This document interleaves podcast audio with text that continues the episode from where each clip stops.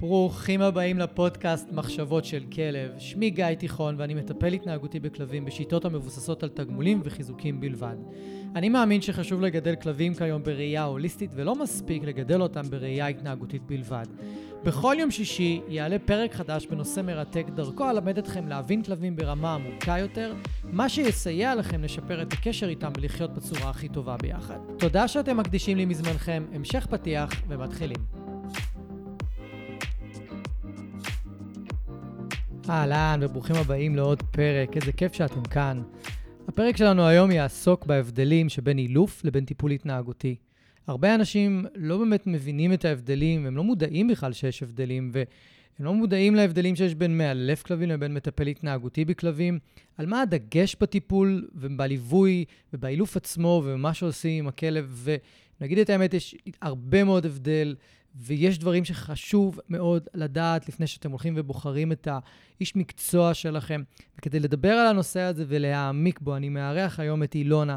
אתם בטח מכירים אותה מהרשת, די כוכבת שם ביוטיוב ובאינסטגרם, ואילונה היא בעצם מטפלת התנהגותית ומטפלת ברפואה משלימה לכלבים. היא מתמחה בעבודה עם כלבים תוקפניים, ריאקטיביים וחרדתיים באמצעות שילוב הפן הרגשי, ההתנהגותי והפן הפיזיולוגי של הכלב בתהליך של פתרון בעיות התנהגות. אילונה ואני נפגשנו לשיחה צפופה כדי לדבר על הנושא הזה ולהביא אותו למודעות, להציף לפני אנשים את הנושא הזה כדי שיהיה להם הרבה יותר קל להבין האם הם נמצאים בתהליך טיפול התנהגותי אמיתי שמשנה את ההתנהגות של הכלב שלהם מהשורש, מהעומק, מהמקום הרגשי, שתכל'ס זה מה שמפעיל אותם, או האם הם מטפלים ממקום מאוד שטחי, שמלמד את הכלב רק לשבת, לעשות ארצה, לבוא אליהם, ואין כאן טיפול התנהגותי בעצם שנוגע ברגש. אז אני מארח את אילונה, יצא לנו פרק ממש טוב, ואני מקווה שאתם תהנו ממנו. רגע לפני שאנחנו מתחילים את הפרק, אני רוצה רגע לדבר על משהו שחשוב לי. כידוע לכם, אני מטפל התנהגותי בכלבים, וההתמחות שלי היום היא תהליכי ליווי למי שמגדל גורים, במיוחד עם דגש על גורים כנענים וגורים רגישים. יש לי תהליכי ליווי מאוד גדולים ומאוד איכותיים לכל מי שמגדל גור, ואני מתמחה בטיפול בבעיות ריאקטיביות ותוקפנות אצל כלבים בוגרים.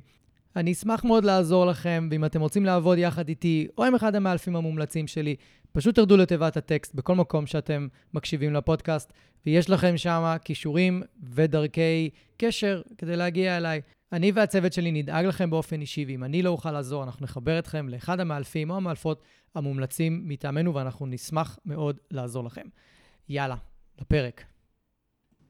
אילונה, ברוכים הבאים. אה, ברוכה נמצא, היי, מה העניינים? מעולה. מה שלומך? אני מצוין, מה שלומך? מעולה. אני חייבת לספר לך משהו. כן. אה, שמעתי בדרך חלק מהפודקאסט שוב עם אה, מני, שזה אחד הפרקים האהובים עליי, ואני כזה נוסעת ואני חושבת לעצמי איך אני אשמע. ואז מה שחשבתי לעצמי, שלך יש, אמרתי לך, קול מאוד מאוד מאוד מתאים לרדיו. הבעיה היא שלי אין קול. יש לי קול של אה, רוסיה צרודה, שלא מתאים לרדיו, אבל הוא יותר מתאים ליוטיוב. והבעיה הכי גדולה שלי, שלא יראו את הפרצוף שלי פה. אז אני לא יודעת איך זה עובר, אבל אני מקווה שהפרק הזה יהיה נורא מעניין, ושנוכל לשעשע אנשים ולתת להם הרבה מידע. נראה לי שאת סתם מחמירה עם עצמך. אה, כן, חכה שתשמע את זה. בכל מקרה, הפעם זה מוקלט, אז אולי זה גם עוד יעלה ליוטיוב. יופי, נעשה פרצופים. אז על מה אנחנו מדברים היום? היום אנחנו מדברים על טיפול התנהגותי, ובעצם מה ההבדל בינו לבין אילוף, ואיך אנחנו כמאלפים ניגשים לטיפול התנהגותי, ואיך זה... ואיך... תכל'ס זה השתנה לאורך השנים. כן. אני זוכר לפני 12 שנה שהתחלתי לעבוד, ואיך שאני עובד היום, זה לא אותו דבר. לא. לא משנה שעשיתי את המעבר מאילוף מסורתי לאילוף שהוא פוספרי, עדיין ההסתכלות על הכלב, הגישה לכלב, ההסתכלות על האנשים, אני חושב שאחד הדברים הכי בולטים, השינוי הכי בולט שעשיתי בעבודה... קריאת לקוחות? מה? קריאת לקוחות? זה מעבר לקריאת לקוחות. אני חושב שבעבר, אני אגיד מה לימדו אותי, אוקיי? Mm-hmm. ואז לאן זה הלך, ואני חושב שזה עדיין קיים היום. אני חושב שהרבה לקוחות חווים את זה היום. תגידי לי מה את מרגישה. זה בעבר הייתה יותר נטייה למאלפים להפיל את האחריות המלאה על הלקוחות, על. האנשים שמגדלים את הכלב, מהמם. שהוא עושה להאשים אותם. כשדברים לא מצליחים, כשדברים לא עובדים. ואם. אני, אני עכשיו אומר, רגע, מה הסיבות ל, לתהליך שלא מצליח, או משהו כזה, אני יכול למנות עכשיו 100 סיבות. נכון. ורובן לא קשורות לאנשים שמגדלים את הכלב, בסופו של דבר. כן. יש להם חלק, אבל הם לא האשמים העיקריים. ואני חושב שזה אחד השינויים הכי גדולים שעשיתי, ב- בלראות בכלל שהאנשים שמגדלים את הכלב, את המצוקה שלהם. המצוקה שלהם, הקושי היומיומי שלהם, כאילו, יש פה משהו ולא. לחשוב ששבלונה שלכל מה שאתה בא ללמד יעבוד עם כל כלב.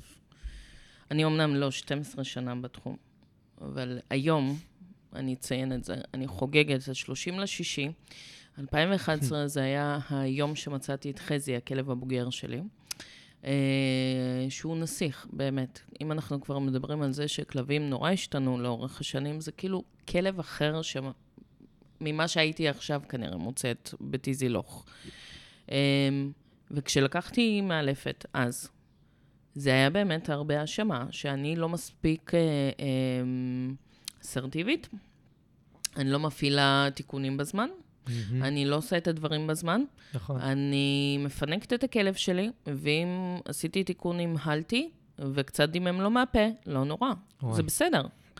Uh, אני לא מדברת על דברים קיצוניים של גרימת כאב, אבל זה היה ממש, ממש... Uh, uh, רואים את ההבדל בין מאלפים, איך אנחנו מדברים לאנשים בימינו, מאשר אז, שזה פשוט להגיד לי שאני לא מספיק טובה, וזה לא תגיד גבר אמר לי את זה, למרות שגברים עדיין עושים את זה לפעמים, אה, לא מהתחום מהקולגות שלנו, אבל זה היה פשוט איזושהי שבלונה.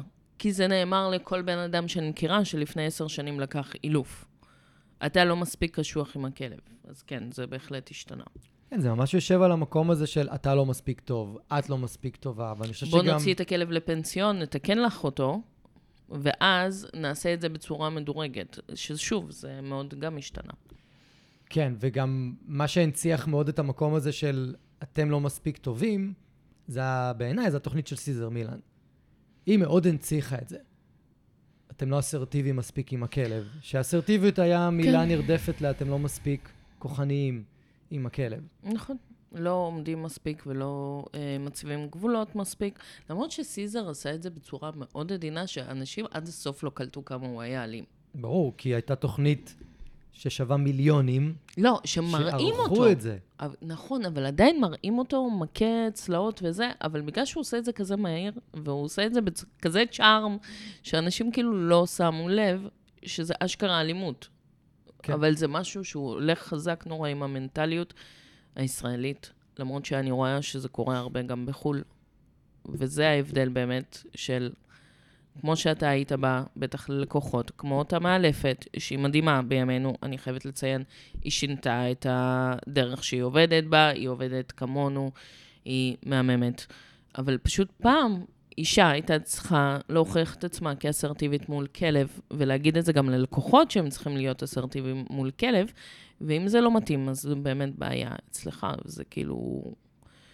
אם השב ארצה זה לא מתאים, זה בעיה אצל הכלב, או שאתה לא תרגלת מספיק, או שלא שמת דגש מספיק, וזה לא עניין של האם הכלב הזה מסוגל בכלל לשבת כל כך הרבה זמן, או המדרכה חמה, זה לא מתאים לתרגל את זה פה. זה באמת איזושהי שבלונה שהיו מלבישים הרבה פעמים על אילוף, מה שלא קורה בימינו, ששוב, הרבה יותר יצירתי, הרבה יותר הומני, אה, עם רגישות גם לבן אדם וגם לכלב. נכון, אני מאוד מסכים. ו... ואם אנחנו כבר מדברים על זה, אז אחד השינויים הנוספים שקרו עם השנים זה שינוי הטייטל מהמם, שלנו, ממאלף מהמם, יותר, ממאלף למטפל התנהגותי, מהמם. נכון? ומאמן. ומאמן, נכון. נכון. אה, אנשים יותר קוראים לעצמם מאמנים היום, ופחות קוראים לעצמם מאלפים. ולמה לדעתך זה קרה? אוי. תראה, אצלי בפייסבוק עדיין כתוב אילוף, כי רוב האנשים גם אצלי, מכירים, אגב. כאילו, באמת, הם מחפשים כמו בדפי זהב. דפי זהב זה פעם היה. אם אתם ילדי שנת 90, אולי אתם לא זוכרים. אבל אה, אילוף זה היה משהו כמו לאלף את הכלב לתרגילים מסוימים כדי שיענה לנו על צרכים מסוימים ויישר את עצמו. אה, כמו בקרקס. אה, עכשיו זה מן הסתם שונה, אנחנו עובדים שונה. זה גם אילוף, כמו שהיה נחשב בימיי, כשהתחלתי לאלף ועשיתי קורס שהוא אילוף חיובי לכל דבר. אנחנו לא עבדנו עם ענישה, זה היה כמה חודשים טובים רק של אילוף, ללא ענישה, ללא תיקונים, ללא איומים. הרחבה של ענישה, וכו... הרחבה של ענישה, הרחבה של כל מה שקשור לפרוטוקולים אה, של לחזק את הכלב ואת הביטחון העצמי שלו. אתה מבין בסופו של הקורס שאילוף זה רק שם רשמי בשביל חיפוש, בשביל האינדקס שקל למצוא אותך. מה שאנחנו עושים זה באמת לראות את הכלב, להתאים לו תוכנית עבודה. לבדוק את החיים שלו, לבדוק איפה הסטרסורים, איפה אנחנו מורידים כמה שיותר מהסטרסורים האלה, לחבר אותו לבן אדם שחי איתו, כי לפעמים זה לא תואם. הם כאילו חולקים כמו שותפים בפלורנטין, עם דירת פח קטנה, שלושה חדרים, קירות מאוד דקים, הם חיים ביחד, אבל הם לא באמת... בני זוג, נקרא לזה ככה, או, או ממש כאילו שותפים אמיתיים לחיים, חברים טובים. אה, זה הרבה מעבר לאילוף. מה זה אילוף? באמת, זה, זה מונח של פעם. צריך להתנדף מתישהו. אנחנו לא נשנה אותו, כי אנחנו רוצים עדיין לקוחות שימצאו אותנו. אני, מה שגרם לי לעשות את המעבר ממאלף למטפל התנהגותי, זה שזה מאוד מתקשר למה שאמרת, והאמת שהזכרתי, לקחת אותי קצת אחורה. איפשהו אחרי איזה שנתיים בערך, כשהתחלתי את העבודה, היה לי איזשהו ליווי מקצועי כזה, שקיבלתי של חזי, חזי ומייקל. היה, עשינו בארטר, אני העלפתי את מייקל, והוא עשה איתי אה, ייעוץ, ליווי עסקי כזה. ו... ומה ששמנו לב זה שאני, בדיוק מה שאמרת, אני לא מסתכל על הכלב ואוקיי, איך אני מלמד אותך שב רגלי ארצה, אלא אני ממש מנסה לבדוק בציציות מה מפריע לו ו- ומה גורם להתנהגות ולמה הוא mm-hmm. מתנהג ככה, וזה לא, לא מתוך מחשבה של בוא אני אתקן אותך, אלא בוא אני אנסה לעזור לך, בוא אני אנסה למצוא חיבור יותר עמוק בינך לבין מי שמטפל בך, שמגדל אותך בבית. Mm-hmm. וככל שעבר הזמן גם יצאתי מהתבנית הזאת של מנהיג, אלפא, אני אגיד לך מה לעשות, אני צריך לשלוט. אני צריך לכוון כל דבר בחיים שלך, למצב שאני שם לב שרגע, הכלב יודע יותר טוב ממני בחלק מהמצבים והסיטואציות מה צריך לעשות ומה צריך לקרות ואיך צריך לנתב אותו ולנהל אותו או לכוון אותו יותר נכון. ואז זה התחיל להוציא אותי מה, מהתבנית הזאת שאת מדברת עליה של אילוף, רגע, זה, זה לא... זה לא זה. אגב, ככל שהתמדתי בראייה הזאתי, באמת הפסקתי לאט לאט לאלף כלבים בפנסיון, כי הוא לא משרת את המטרה הזאת. כן. פנסיון נועד בעיקר לבוא וללמד את הכלב התנהגויות בסיס. וגם לענות על איזשהו צורך של מאלף להכניס סכום קבוע שהוא יודע מראש לבנק. אה, גם, גם. למרות שאצלי זה פחות היה העניין הזה, אבל... אה, אבל אני חייב להודות שגם כשלקחתי כלבים לפנסיון, mm-hmm. אז לאו דווקא הייתה התמקדות במשמעת ברגע שהבנתי את הקטע הזה. המשמעת. הורדתי את, את, את כן. כמות העבודה ואת האימונים של הכלב על משמעת בסיסית באיזה חצי. Mm-hmm. רוב הזמן, נגיד, אם הייתי לוקח כלב שהיה זקוק לחשיפה, הייתי מוצא את עצמי הולך שעתיים, שלוש ביום עם הכלב, פשוט הולך איתו. ועושה איתו טיולים, ועושה איתו עבודת חשיפה, ועושה איתו ואז מבין שלא תמכרת את זה טוב. ממש. אמ, וואי, זה גם הרבה פעמים, אתה מכיר את זה שפעם היינו שומעים הרבה מה, מהמשפחות, זה, את בעצם באה לאלף אותנו.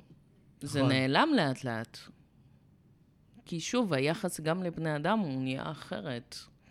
אתה לא בא ללקוח לתת בו תורה, אתה נותן ללקוח באמת מקום לדבר ולספר, ואתה מתחשב במצוקה שלו. זה לא רק שאתה הסנגור של הכלב, הרבה פעמים אתה כן.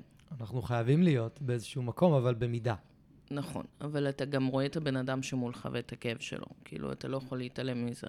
לא משנה אם אתה עובד עם כלב שתוקף את הבעלים שלו, או אם אתה עובד עם גור ש, שמטריף את הבעלים שלו, ואנשים הכינו ועשו שיעורי בית, ומבינים כמה גורים זה קשה. אבל לחיות את זה ביום-יום, זה, זה מצוקה, מצוקה. נכון. תגידי אם את גם אה, שומעת את זה הרבה, בהקשר למה שאמרת, שהרבה שה... פעמים אני שומע מאנשים שאני עובד איתם, שהם כל... אחד הדברים שהם הכי מודים לי עליו, זה שאני מלמד אותם לראות את הכלב. ברור. להבין אותו יותר לעומק. אני אחמיר את זה. Mm-hmm. זה לא רק לראות את הכלב, לתת לו את הספייס, להבין את ה... אה, מה הוא צריך כרגע ממני בטיול המלחיץ הזה. זה הרבה פעמים גם לתת להם את האקסטרה רגישות שהיא, לפעמים הם לוקחים את זה כקללה, לראות את המצוקה נכון, של הכלב. נכון. והם לא יכולים להתעלם מזה. זה כמו ללמוד שפת גוף. ברגע שאתה לומד את זה, אתה לא יכול לתקן כבר את הכלב שלך, אתה רואה את המצוקה, אתה לא יכול למחוק שהכלב שלך מפחד ממך, אתה לא יכול למחוק את זה מהמוח שלך. אה, ולפעמים זה באמת כאילו לראות את הכלב, לראות את המצוקה, לראות איך הוא אה, מגיב לדברים ולהתבאס בשבילו. להתבאס ולהבין כאילו כמה קשה לו לחיות בעולם הזה לפעמים. וזה באמת דבר חיובי, אבל זה גם סוג של קללה. זה קשה לחיות ככה עם כלבים מורכבים במיוחד. נכון, ואני חושב, שד... חושב שהכלבים המורכבים האלה, הם אלה שגם מזרזים את תהליך השינוי של בין אילוף mm-hmm. לבין טיפול התנהגותי, mm-hmm. שהופך להיות טיפול התנהגותי, נקרא לזה הוליסטי. הוליסטי. הוליסטי, שבוחן את הכלב מ... את המצב התזונתי שלו, את המצב הבריאותי שלו, את המצב הפיזי שלו, את המצב הרגשי שלו. כן. ולוקח בחשבון את המצב הרגשי של הבעלים, ואת האזור מגורים שלהם. ההיסטוריה ו... של הכלב, ההיסטוריה של הבעלים. בדיוק. כן, לחלוטין. ואז זה כבר לוקח אותנו לשם, שבעצם, כשאת באה פעם ראשונה לכלב, כן. מה את רוצה לראות? בתור מטפלת התנהגותית, שבדיוק רואה את כל הדברים שדיברנו עליהם. אני לפני שבוע אה, הרציתי בפלורנטין. בפנסיון, נחמד. פשוט נכנסתי לשם, ואני כזה, דלקת אוזניים, בעיות מפרקים, תגידו לבעלים לבדוק את זה. תגיד... אי אפשר להתעלם מעמידה של כלב מהשלד, ממגע, מריח, אה, וכל הדברים הקטנים האלה כשאתה בא בעצם לטפל בבעיות התנהגות. כלומר, אם הבעלים מתקשרים אליי עכשיו והם רוצים לזמן אותי כי אה, הכלב נובח אה, בבית כשנשאר לבד, או כי הוא נובח על כל דבר בחוץ, אתה לא יכול להתעלם מכל כך הרבה פרמטרים. אתה נכנס, אתה מסתכל על הכלב, אתה מסתכל איך הוא הולך. אוקיי, okay, אני יודעת ששוב, ההכשרה שלי זה רפואה סינית, בין השאר, לבעלי חיים. אז אני צריכה לבדוק את כל הפרמטרים של, לפי הטיפול הסיני גם. Mm-hmm. מה הוא מעדיף לשכב בחום או בקור, מה הוא מעדיף לאכול, מתי הוא מעדיף לאכול, באיזה שעות ההתנהגות יותר קשה. כי שוב, אנחנו מסתכלים על הגוף כמשפיע על ההתנהגות, אבל אי אפשר לעשות איזושהי אה, הפרדה. ובאמת, ככל שמסגלים את ההבנה שהכלב הזה זה פאזל, והרבה חלקים, ככל שנמצא את החלקים ונתאים ביניהם, בין אם זה התזונה שלא מתאימה לאותו כלב ומשפיעה על זה שהוא יותר נבחן במהלך היום, ונשנה את זה, אנחנו נוריד ב-30% את הנביחות, ואז בעוד 50% זה יהיה קל לטפל, ומה שנשאר זה כאילו כלב כנעני, תתמודדו עם זה. קצת נביחות בבית, לא, לא הרגו אף אחד בינתיים, ואף אה, שכן לא התלונן על זה יותר מדי. אם אנחנו לא נראה את הכלב הזה כפאזל, ולא ננתח את כל המצב שאנחנו רואים, שזה יכול לקחת לפעמים זמן. כי נכון. גם השינויים האלה מושפעים מאיך הבעלים מתייחס בתחילת התהליך לכלב ואיזה שינויים הוא עושה, למה קורה בסוף, ואנחנו לא נוכל לטפל בצורה באמת מעמיקה באותו הכלב ולתת את השירות שאנחנו יכולים לתת. עכשיו, זה שוב יכול להישמע הכי גרוע בעולם כשאני באה.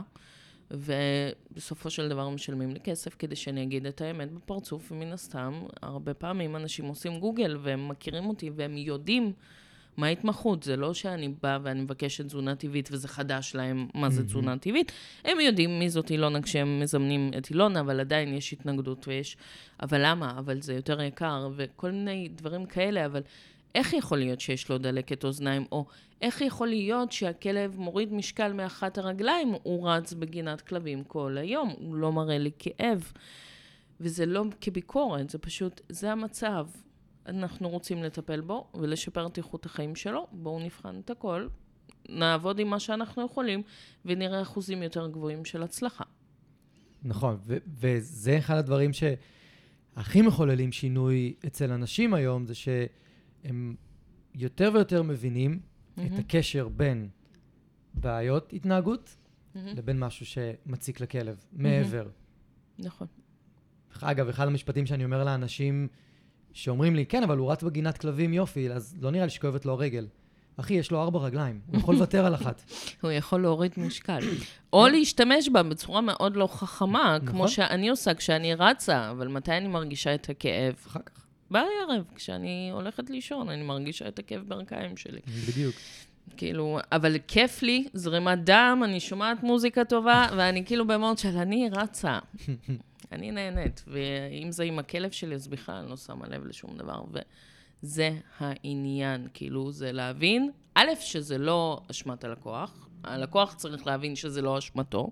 רוב הכלבים בארץ, גם אם הם מגיל, הנה עוד משהו.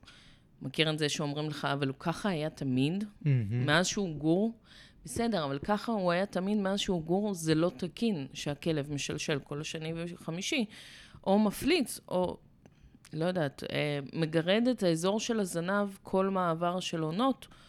לא אשמתכם, אבל זה המצב, גם אם מאז שהוא היה גור, זה פשוט אומר שיש כאן כבר מצב כרוני שאנחנו צריכים לטפל. קצת יותר קשה מאשר מצב של גור, גור בין שלושה חודשים שאתה רואה שמגיע עם איזושהי בעיה פיזית.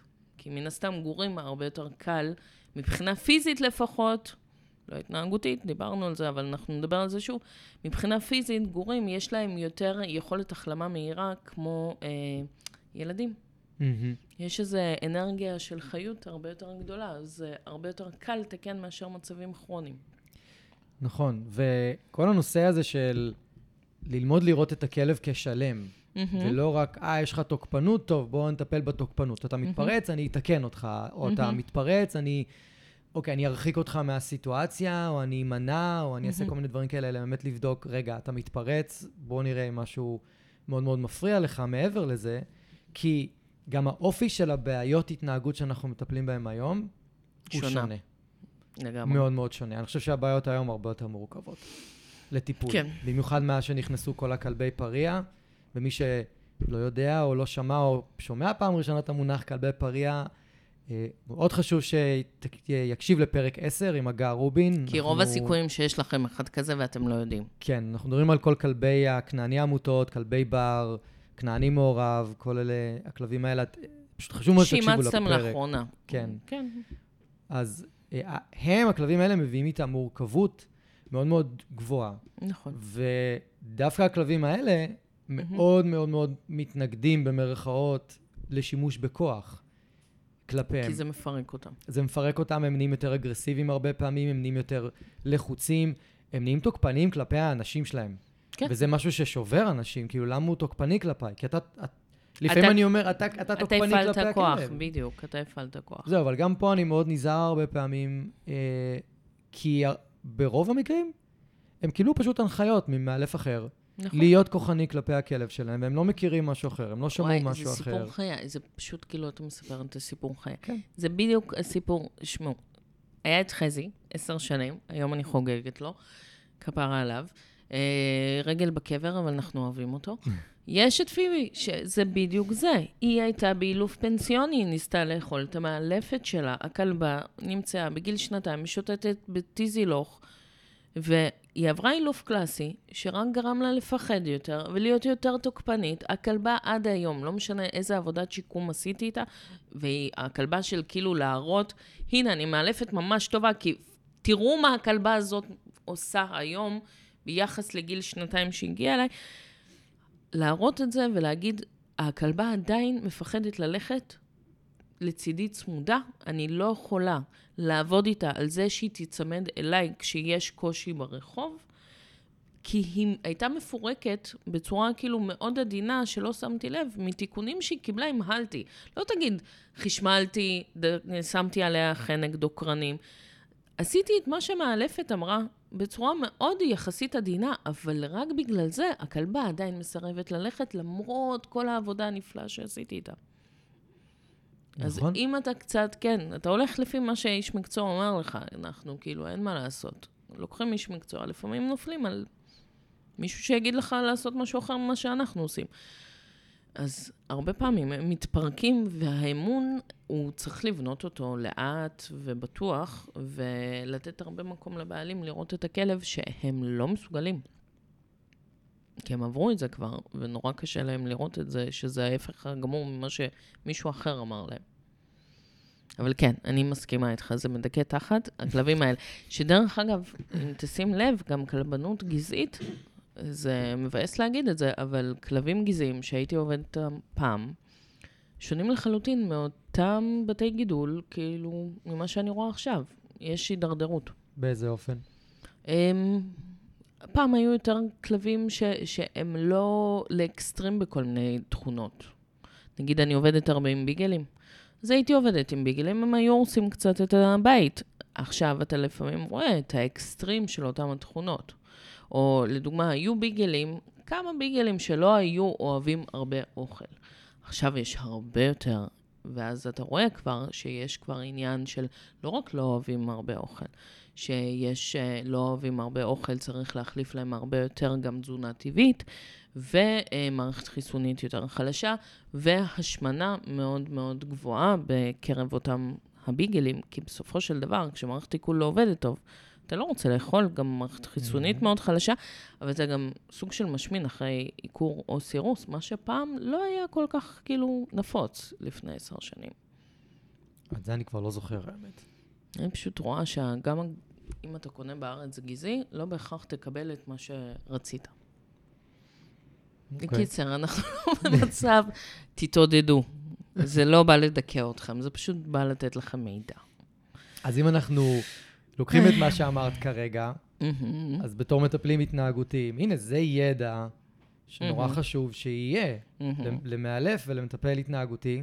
כי אם אני יודע כבר שיש איזשהו קושי עם ביגלים סביב אוכל, מהמם. ואנחנו גם ככה מבססים המון מהעבודה של, שלנו על אוכל, כן, אז זה גורם לנו להיות מאוד יצירתיים בסופו של דבר. כי, נכון. בואי, גם כל הכלבים הכנענים האלה שאנחנו מדברים עליהם, את יכולה לבוא ולעבוד עם כלב כזה, מהמם, מראה לו חטיף, מהמם. עושה לך פרצוף, ביי, שלום. נכון, לא מעניין אותי לדבר. יותר מדי.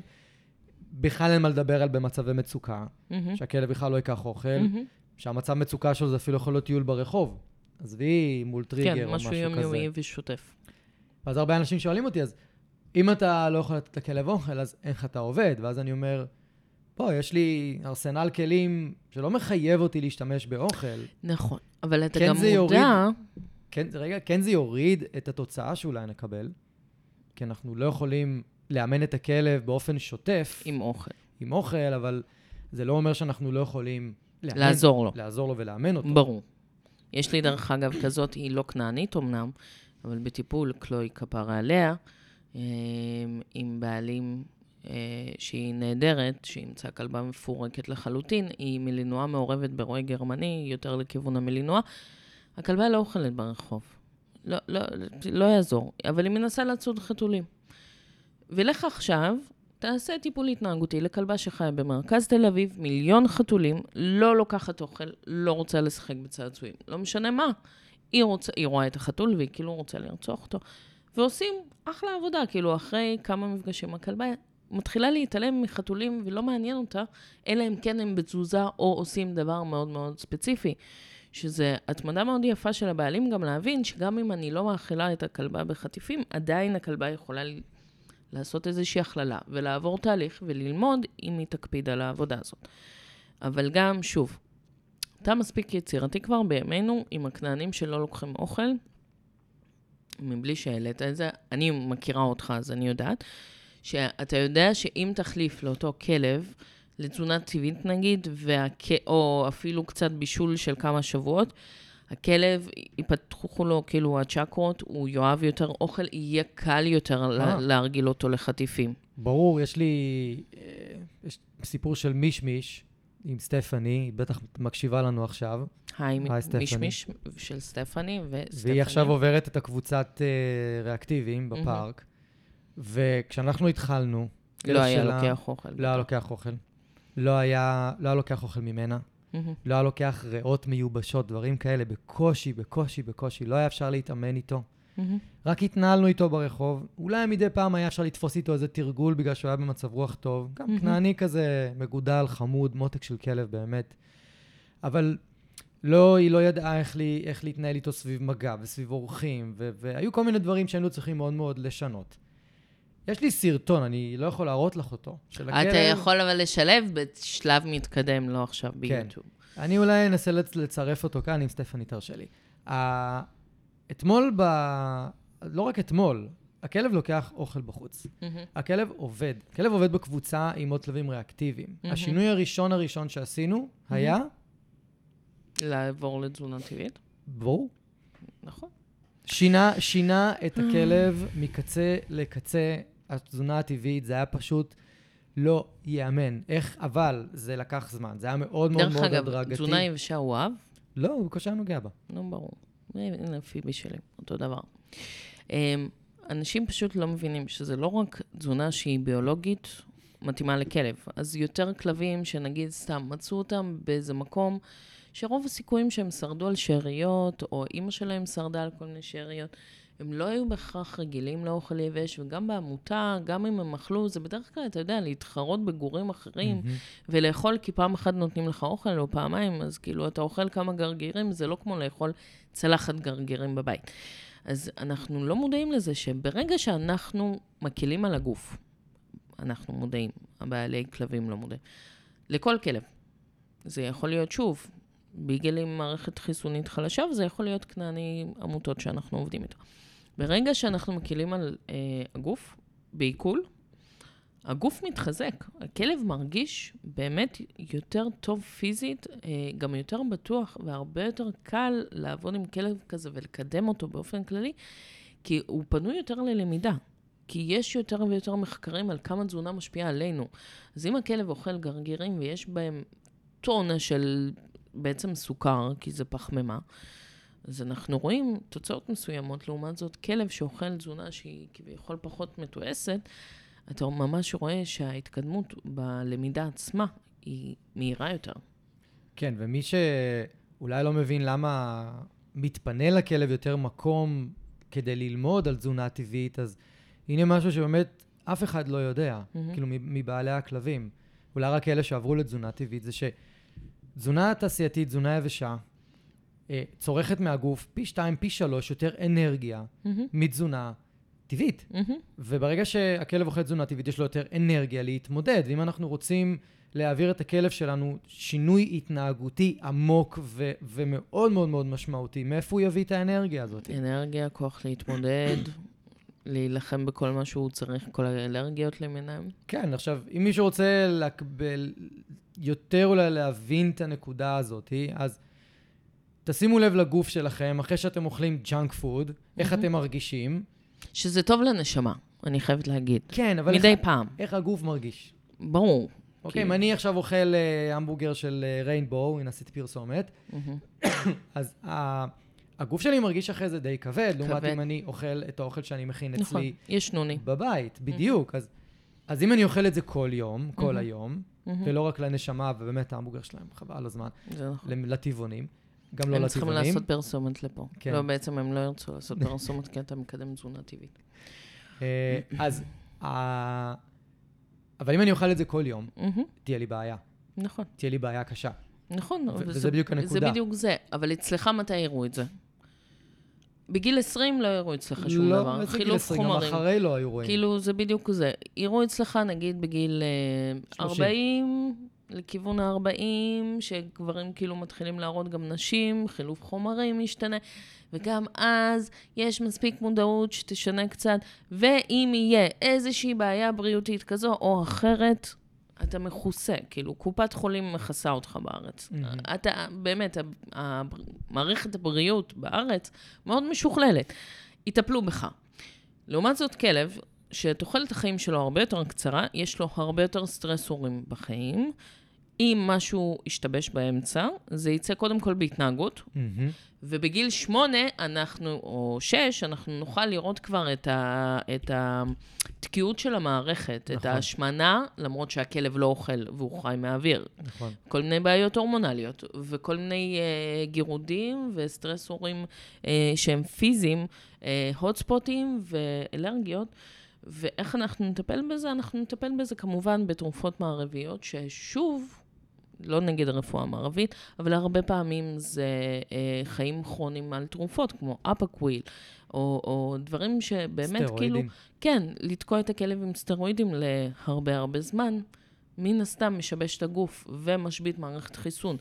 ואז, שוב, יש לנו כלב עם בעיות התנהגות ועם בעיות בריאותיות, והמערכת הבריאות בארץ לכלבים היא לא כזאת מפותחת מהבחינה הזאת. אז שוב, זה החשיבות באמת לחשוב על זה כמה שיותר צעיר, גם אם הכלב סופר בריא בהתחלה, למנוע את זה. וגם אם הכלב קצת בעיות התנהגות, יש מקום להשקיע וגם לפנות לרפואה משלימה. וכאן אני אעשה פרסומת, כי יש לכם אחלה מקור, שהוא חינמי, שבפייסבוק יש לנו קבוצה שקוראים לה רפואה משלימה לבעלי חיים, כל מה שרציתם לדעת, אם אתם עדיין לא חברים, כדאי, כי ברגע שמצטרפים לקבוצה הזאת, יש שם מטפלות בחסד שעונות. מהמם. לא אני בהכרח, אבל אה, הרבה מטפלות שכן עונות ונותנות מעטנה ונותנות טיפים, וקל לחיות יותר בריא עם הכלב שלנו בימינו מאשר לפני עשר שנים. לגמרי. כאילו, תחשוב לפני עשר שנים מה אכלת את הכלב שלך. אה, נרו היה אוכל יבש כלשהו, לא זוכר. כן, אז- גם חזי, עד שהגיעה פיבי, ואז נעמי דוד אמרה לי, את הטבעי, היא, היא תסתום יותר במהלך היום. צדקה, צדקה. כאילו, הכלבה נהייתה כלבה אחרת. כן, כאילו, ברגע שאנחנו, מה שנקרא, נאלצים, לא. נאלצים, לא, זו לא המילה זה הנכונה. סוג של נאלצים. לא, אבל זהו, רציתי לקחת את זה במקום אחר. ש- מחפשים פתרונות כי... נכון, אבל למה אנחנו מחפשים פתרונות? כי אנחנו לא יכולים פשוט לבוא לכלב, אם משהו לא מוצא חן בעיניי, אז לתקן אותו, לצעוק עליו, אה, לעשות ספרי אוויר, לזרוק עליו משהו כדי שהוא ישתוק, לאבלי, כן. אוקיי? אנחנו לא יכולים לעשות את זה, אנחנו מהמם. לא נעשה את זה, ואנחנו- אז זה מאלץ אותנו מהמם, להסתכל יותר פנימה, מהמם. הרבה הרבה הרבה יותר פנימה, ולהסתכל לא רק, זה תמיד פוגש בנקודות טובות. כן. בדיוק, וזה לא רק על הכלב להסתכל פנימה, אלא זה גם להסתכל על המערכת יחסים שלו עם מי שמטפל בו. כן. נכון. הרבה פעמים, ושם אנחנו יכולים למצוא כל מיני דברים דברים כיפים. ש... שכשאנחנו מדברים עליהם ומציפים אותם מול אנשים, אז זה, זה, זה פוגש אותם. אני, אני, יצא לי לשאול מישהי לאחרונה, מהמם. שיש לה, יש, לא, לא נפרט כרגע כדי לא, לא לספר את המקרה. את המקרה וזה, אבל שהייתה בעיה בבית עם הכלב שלה, מהמם. ובאיזשהו שלב אני שאלת בשיעור אם היא מפחדת מכלבים מהמם. באופן כללי. כי הבעיה שיש לה בבית עם הכלב בבית לא הסתדרה לי. מהמם. הכלב מתנהג בצורה מסוימת והוא לא מגיב לפעולות אילוף או טיפול התנהגותי כמו שכתוב בספר. מהמם. כאילו, מה הסרט כאן? מה, מה הולך כאן? וזה פתח שיחה, והיא הגיבה לזה בצורה מאוד רגשית, ברור. וזה היה, וכן, והיא הודתה שכן. והרגע שהיא הודתה שכן, אז לי, באופן אישי, כמטפל, טינג טינג טינג טינג טינג טינג מלא מלא נפלו מלא אסימונים. התחילו ליפול. לא, לא הכל, אבל מלא עוד מלא משהו, התחילו אסימונים, ליפול. ילדי שנות ה-90, זה כמו מטבע שהיינו משתמשים כדי להתקשר לחבר שלנו ולהגיד לו, צא החוצה, אני בחוץ ליד הקניון, למה אתה לא בא? קבענו. לא היה טלפונים אז. אני הייתי פשוט צועק מהחלון. שחר! רוסים לא צועקים מהחלון. חופשיינו צועקים, זה נווה שרת, חופשי צועקים מהחלון. אה, גם כן. הייתי קורא לכלב שלי שיעלה הביתה, כי זה היה שנות ה-80. מה? היה כאילו- חופשי חמש שנים. עד 85 התחילו לאסוף, העירייה התחילה לאסוף את הכלבים. ואז, ב- ואז רואה גרמני של 45 קילו, ההורים שלי התחילו להגיד לי, גל, אתה צריך להתחיל לטייל עם הכלב עם הרצועה. ואם תהיה לי מי? לא, תקשיב, אבל זה לא הגיוני. לי הייתה כלבה, היינו מטיילים עם רצועה איתה. בתל אביב? לא, לא, ברוסיה. לא, בתל אביב. לא, בתל אביב כאילו, בשנת כן 85 היו בערך. נותנים לה להשתחרר ולטייל חופשי, אבל לא בלי השגחה שלנו, אין דבר כזה. לא, עד 85 אבל בערך. הייתה לנו כלבה כזאת, שופוני של פודלית ענקית, Mm. הכי מוצלחת בעולם. לא, עד שנת 85 בערך בתל אביב היה עוד אפשר. לא היה אכפת, כאילו. היה עוד אפשר, לא, העירייה פשוט לא אכפה את זה, ואז התחילה לאכוף. זה קטע. אז נחזור רגע כן. לעניין הזה ש... אנחנו צריכים, לחז... ל- אנחנו צריכים לחפור פנימה הרבה פעמים, שיש כן. בעיות מורכבות. מורכבות זה שאנחנו באים למקרה, אנחנו בוחנים אותו, מסתכלים עליו, מדברים, בודקים היסטוריה, בודקים כל מיני דברים, ואז יש איזו אינטואיציה כזאת, איזה משהו פנימי שאומר לנו, שיש משהו מעבר. יש משהו מעבר. יש נכון. משהו הרבה יותר עמוק, וזה לא שאנחנו לא יכולים להקל באמצעים הטיפוליים שיש לנו, אבל אם בן אדם יסכים ללכת איתנו, מה שנקרא down the rabbit hole, מהמם. אז יכול להיות שאנחנו נוכל לעזור יותר. הרבה הרבה הרבה הרבה יותר. כן, ששוב, לא מחייב. נכון, לא לא, רוצים מחייב. להיחשף. נכון. אבל זה באמת נכון, כי אני באמת, בעיקר נשים, אה, יש הרבה קשר בין איך שהאישה מרגישה למה שקורה עם הכלבה, או אה, לפעמים למה באמת מאמצים כלבים, או לוקחים כלבים, אה, תגיד לי אם אתה גם פוגש את זה. אבל הרבה פעמים באמת טראומות משותפות לפעמים שמתגלות כדרך פלא. היה לי לפני כמה שנים אישה מדהימה שאימצה כלבה, באמת, היא אמרה, אני בחרתי את הכי חרדתית בהסגר. שידעתי את הגורה הזאת שלא רצה אליי, אני אציל אותה, ואני אקח אותה הביתה. כי אף אחד לא ייקח אותה הביתה. ואותה כלבה לא הייתה יוצאת הרבה לטיולים, היא לא רצתה לצאת להרבה לטיולים, וממש כאילו העבודה הייתה ל- לעודד אותה לטייל וליהנות מהסביבה. ואותה אישה, באמת, בדיעבד, היא אמרה לי משהו כמו, "אמ, אבל אילונה, אני גם לא מסתובבת הרבה. או, או משהו כזה, שנפל לי האסימון, שיש כאן קשר שהיא לא הייתה יכולה אולי גם לנחש שהיא לוקחת את זאת שלא תצא איתה לטיולים, היא פשוט לקחה את הכי חרדתית, זיהתה בעצמה איזה משהו שצריך עזרה, והן שתיהן חולקות את אותה הבעיה. וצריך לעשות איזשהו טיפול, שהטיפול שאנחנו עושות, לעודד את הכלבה, גם נותן הרבה כוחות לאישה להתמודד עם לצאת החוצה. אז אמנם זה לא היה בשעות מאוחרות בערב ולילה בשכונה לא הכי נחמדה, אבל זה כן משהו שמשותף הרבה פעמים לכלבים ולבעלים שלהם.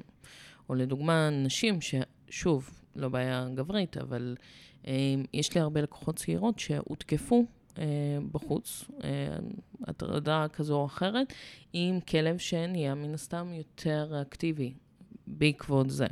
והטיפול הוא גם סוג של ריאקטיביות, גם לתת לבן אדם להתקרב לגבול מסוים, וגם לזהות את המצוקה של הכלב ולדעת להתרחק, אה, וגם לעבור איזשהו תהליך, למרות שהוא הותקף, וה... הרציונל שלך אומר שאם את רואה מישהו מתקרב, את עושה אחורה פנה, הולכת ביי.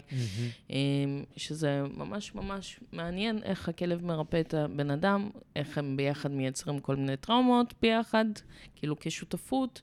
אה, וגם הרבה פעמים, באמת זה משהו, אני עדיין לא יודעת איך להסביר את זה, אבל ברמה הפיזית, כלב עם בעיות ברכיים, בעלים עם בעיות ברכיים. כלב עם שלשולים כרוניים בגלל לחץ, האישה עם אותו דבר, רק כרוני 20 שנה, זה, זה, אני לא יודעת איך אנשים קולטים את זה כשמאמצים כלב, שזה הכלב ששותף לגורל כזה או אחר. משהו מיסטי, אבל כאילו, תחשבו על זה. יש לי... כן. מה, גם לך יש? לא, יש לי הרבה מה, כן, מה להגיד על ספר. זה בהקשר... לא, זה שאני לא לא לעכשיו. אשמע, כאילו... זה-? לא, לא, לגמרי, לא, לא, רגע, לא. אני כן. לגמרי מסכים עם זה, אני גם... קטע מוזר, אה? זה לא מוזר בעיניי, כי אני לומד את זה בחצי שנה האחרונה, בדיוק את הדבר הזה. נו, אז זה עוד יותר מקום לספר על זה. אמ, כן, אבל אנחנו נכנסים פה כבר להתפתחות האישית שלי בתור בן כן, אדם. אנחנו מדברים על בעיות התנהגות. טוב. אבל בוא נגיד ש... אה, מה שאת אמרת עכשיו מאוד מתחבר מהמם. למשפט, שאני מאוד מתחבר אליו, ואני אוקיי. מאוד אוהב אותו, והוא גם מאוד עוזר לי לקבל פרופורציות ופרספקטיבה על החיים, מהמם. הרבה יותר נכונה, ושהעולם הוא מראה שלנו. מהמם. העולם הוא מראה של מה שאנחנו רואים, שמה ש... מה שאנחנו רואים בעיניים זה השתקפות, זה כמו, לא השתקפות, זה כמו מקרן, מהמם. אוקיי? כמו מקרן, אנחנו מקרינים את העולם הפנימי שלנו החוצה.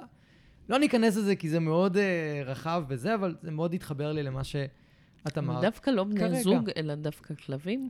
הכל, זה לא משנה, זה הכל. זה גם הילד, זה גם ה- ה- הבני זוג וגם חברים, ו- וזה הכל, וזה גם הבן אדם הזה ש... שנמצא בחוץ. סתם מהמם. לצורך העניין, קמתי בוקר אחד. לא ראית את, ה... את החנות שפתחו פה ליד, ה... מהמם. כל הגלידות והעניינים. מהמם. מזל שזה לא טבעוני. והם עשו מסיבת uh, פתיחה. מהמם. ואת כל הבלונים הם מהמם. השאירו פה ליד, מול, ה- מול הדירה שלי, יופי. בשמש. מהמם. מה קורה לבלונים בשמש? מתפוצצים? יפה. אני קם בבוקר, שותה את הקפה שלי, הכל סבבה, הכל רגוע, פתאום אני שומע, פפ, עוד בלון מתפוצץ, עוד בלון מתפוצץ, עוד בלון מתפוצץ, עוד בלון. מה זה, בגלל שאני יודע את המשפט הזה, אני שואל את עצמי, למה הבלונים מתפוצצים פה עכשיו, בבוקר דווקא? ואז אני. קולט שאני עצבני. לא בגלל הבלונים. אוקיי? אז סתם כאיזה משהו אה, לדבר עליו, אבל אני, אני, בגלל זה כשאני בא לאנשים הביתה, אני מאוד אוהב להיכנס למי ש... אה, להיכנס לעומק, למי שמוכן. למי שמוכן להיפתח, למי שמוכן לשתף על אם יש איזשהו קשר בין הבעיה ההתנהגותית למשהו כן. שהבן אדם עובר בחיים שלו כרגע. ומי שמוכן להיפתח, ב... אם הם מודעים. זה מאוד קשה להיות מודע לדברים האלה. נכון, אבל בדרך כלל בשיחה אנחנו יכולים לפתח את המודעות הזאת, גם, גם אם... מהמם. נורא קל לפעמים לראות את זה. מהמם. לפעמים נורא קל לראות את זה, אבל אני מאוד מסכים איתך במקום הזה, ואני חושב שזה הופך את העבודה, הפך את העבודה שלי ליותר מאתגרת. כן, זה בדיוק זה, למה זה לא אילוף, זה טיפול התנהגותי, זה מהמם. באמת... שוב, אני לא מטפלת בבני אדם, אני לא אני לא. מתיימרת, אבל אה, זה למה להסתכל על כלב כפאזל שלם, שצריך להבין גם את הסביבה שבה הוא חי. כי לא משנה מה, הוא חי בשותפות עם בן אדם, וזה כל כך משפיע. וצריך כאילו לטפל לפעמים, להבין את החוויה שלו, שלפעמים גם אנשים באמת לא מודעים שזה גם ההיסטוריה של הכלב, וזה גם דברים שהם הם עברו באילוף איתו. שאם אני מחזירה אותך לתחילת השיחה, מה שאני עברתי עם הכלבים שלי, לפני שהלכתי ללמוד ועשיתי הכל חיובי, אמ, זה מאוד משפיע, כי בסופו של דבר, הרבה פעמים, שוב, נשים יותר מאשר גברים, כשמאלף אומר להם אה, להיות אסרטיביים ולהיות אה, אה, קשים יותר, או אה, לא להראות לכלב מוצי פוצי, או לא לפנק את הכלב. אז הרבה פעמים באמת מתעלמים מאיזושהי תחושה נורא, אתה בטוח מכיר את זה, שנשים אומרות, הרגשתי שזה לא נכון, מהמם. ועדיין עשיתי את זה, או הרגשתי שזה לא נכון, ואז הפסקתי לעשות את זה. וזה כאילו, שוב, נורא קל להגיד לאישה, את לא מספיק אסרטיבית, ולהפיל את זה על אישה ששוקלת 40 קילו ויש לה כלב עצום, כן. של תתקני אותו, ובואי, כאילו, זה לא יעזור אם תתקני את הכלב שלך, הוא לא מרגיש אפילו את המשיכה הזאת, את פיצית. נכון. לי מותר להגיד את זה. אה, לך אל תגיד את זה לנשים, אבל... אה, אני אה, אומר את זה פשוט בדרך אחרת. אוקיי.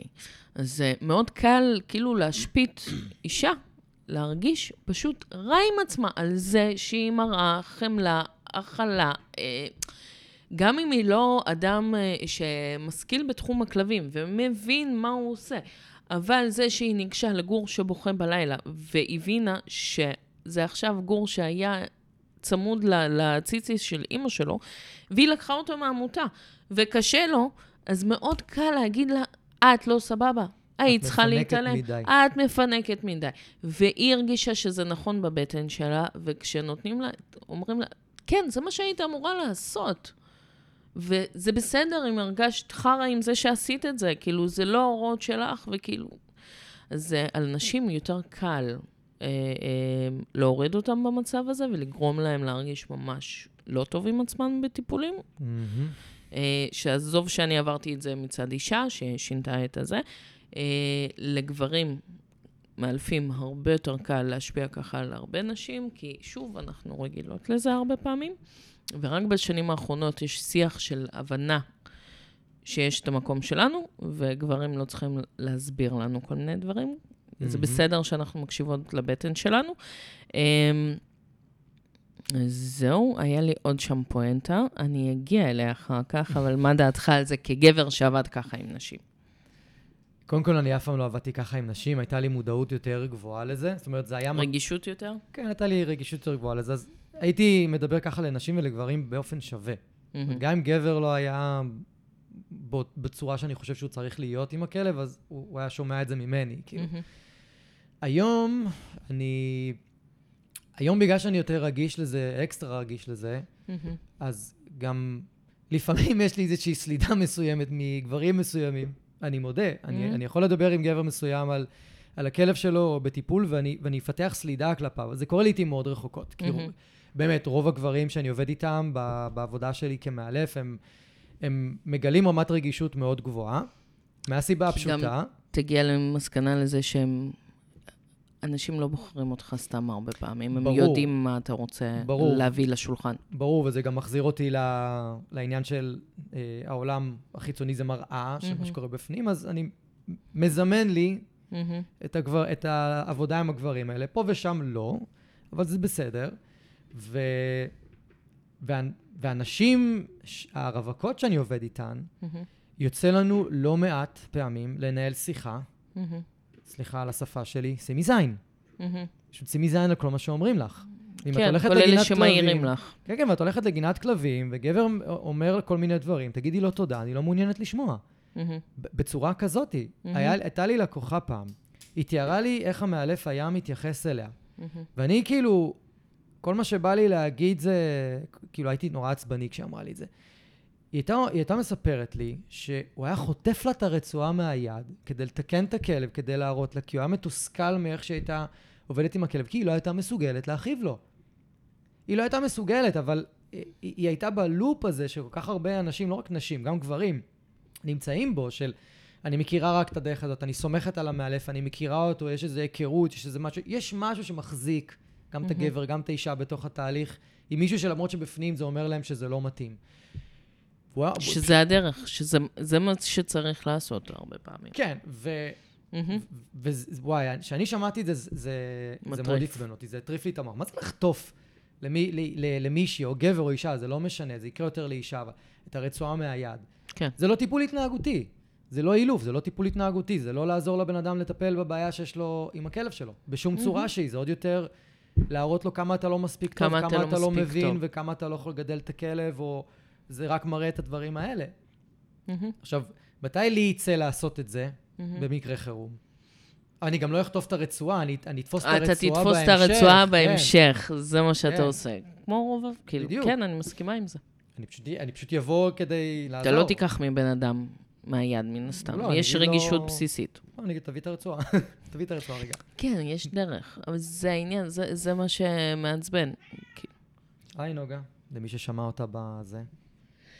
זה מה שמעצבן, זה כאילו, זה באמת זה, וזה לשמוע הערות ברחוב, ואני זוכרת שלפני שנה אני הולכת עם כלבה, ועם הכלבה שלי, ואני עוברת ליד גינת כלבים במושב שלי, ויש איזה בחור שם עם אה, מלינוע, איש מבוגר, ואני מכירה את הכלבה שלי, כאילו, בוא, אל תלמד אותי אם אפשר מהמם. להתקרב או לא. והוא אומר לי, את לא מבינה בכלבים. למה את לא נותנת לה להתקרב לכלב שלי? עכשיו, הכלב, בלוק של אני הולך לפרק לך את הכלבה. הוא כנראה מכיר את זה שאם הוא לא ניגש, אז הוא מתנהג יותר בתוקפנות. אני כזה, תקשיב, אל תגיד לי שאני לא מכירה כלבים. ואז יצא לי הבת חמש של, אל תגיד לי מה לעשות, אני יודעת. ו- וזה נורא קדמוני כזה, כי זה איש כן. מבוגר, ופתאום הוא אומר, את לא מבינה שום דבר בכלבים. זה מוציא, שוב, כל כך הרבה שנים, כל כך הרבה השכלה, כל כך הרבה ניסיון, זה הוציא ממני את הילדה הקטנה של, אני גם מבינה בכלבים. והייתי עם אסנת הצלמת, כאילו, היא באה אליי לבקר אותי, והיא כזה, אילונה, כל הכבוד איך שהתמודדת עם זה. אני כזה, את לא רואה שהייתי צריכה להגיד לו שאני כן מבינה, ואני מלמדת מאלפים, ואני זה.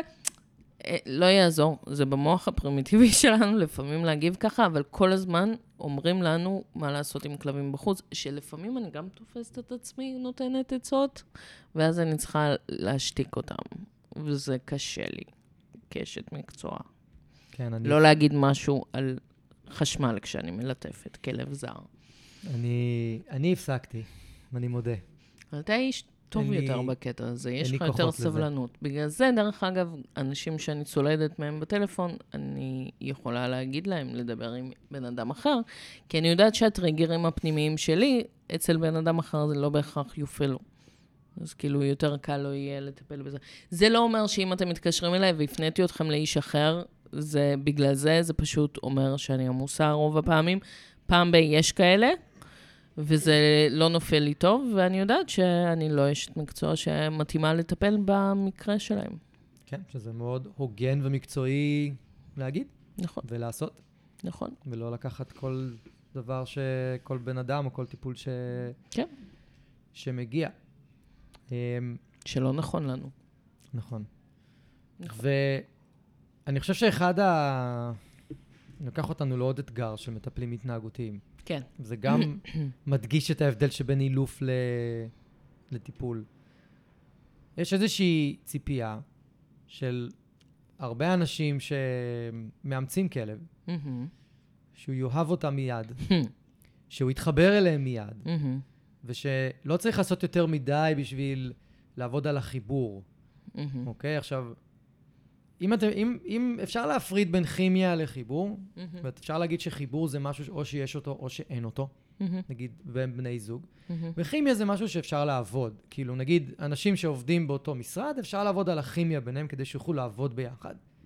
אבל תוציאו אותם מחוץ למה? למשרד. גם על חיבור אתה יכול לח- לעבוד. זהו, אז אני כאילו עושה איזושהי הפרדה כזאת כדי שיהיה לי קצת יותר מסודר בראש. מה לעשות? אני קופסאות. אוקיי. אז...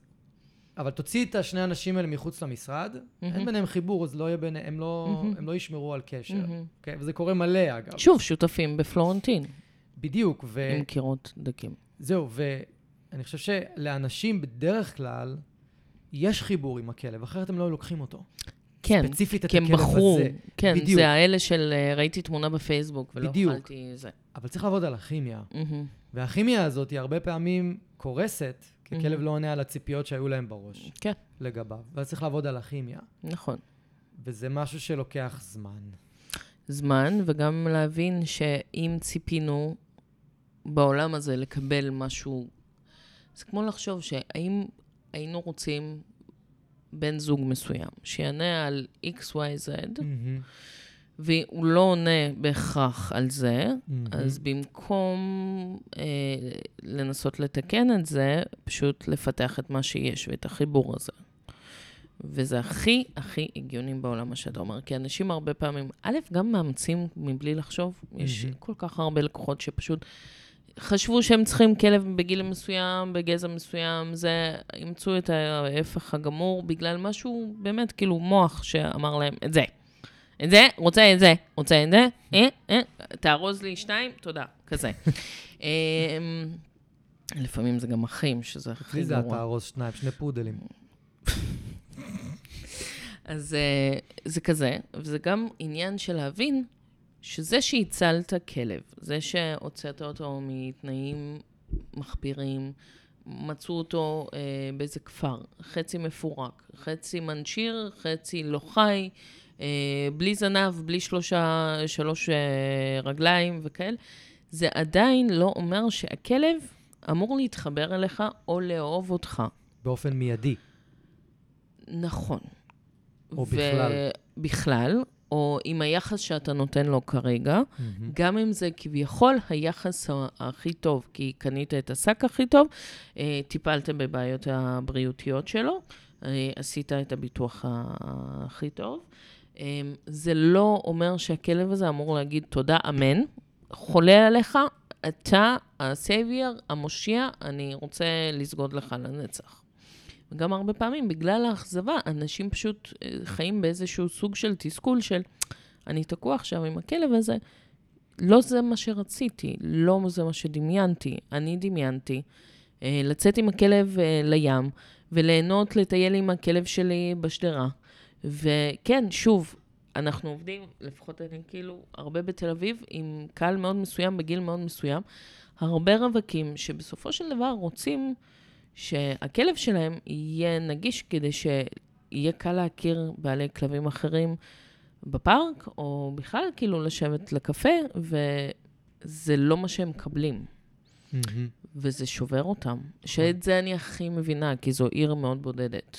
ואם אין לך זוגיות, זה מאוד בודד.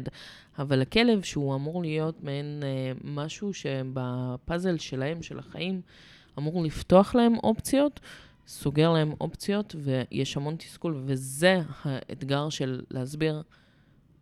אתה אימצת את הכלב הזה, הצלת אותו מסיבות מסוימות שבראש שלך הכי הגיוניות, הכי לגיטימיות. רצית כלב לאהוב, רצית כלב להציל, רצית להציל כלב, רצית לתת ליצור חי מקום אצלך להרגיש פחות בודד, פחות אה, אה, אה, כזה חוזר הביתה מהעבודה, רובץ מול הטלוויזיה, לפעמים יוצא לבירה, והייתה שנה קשה.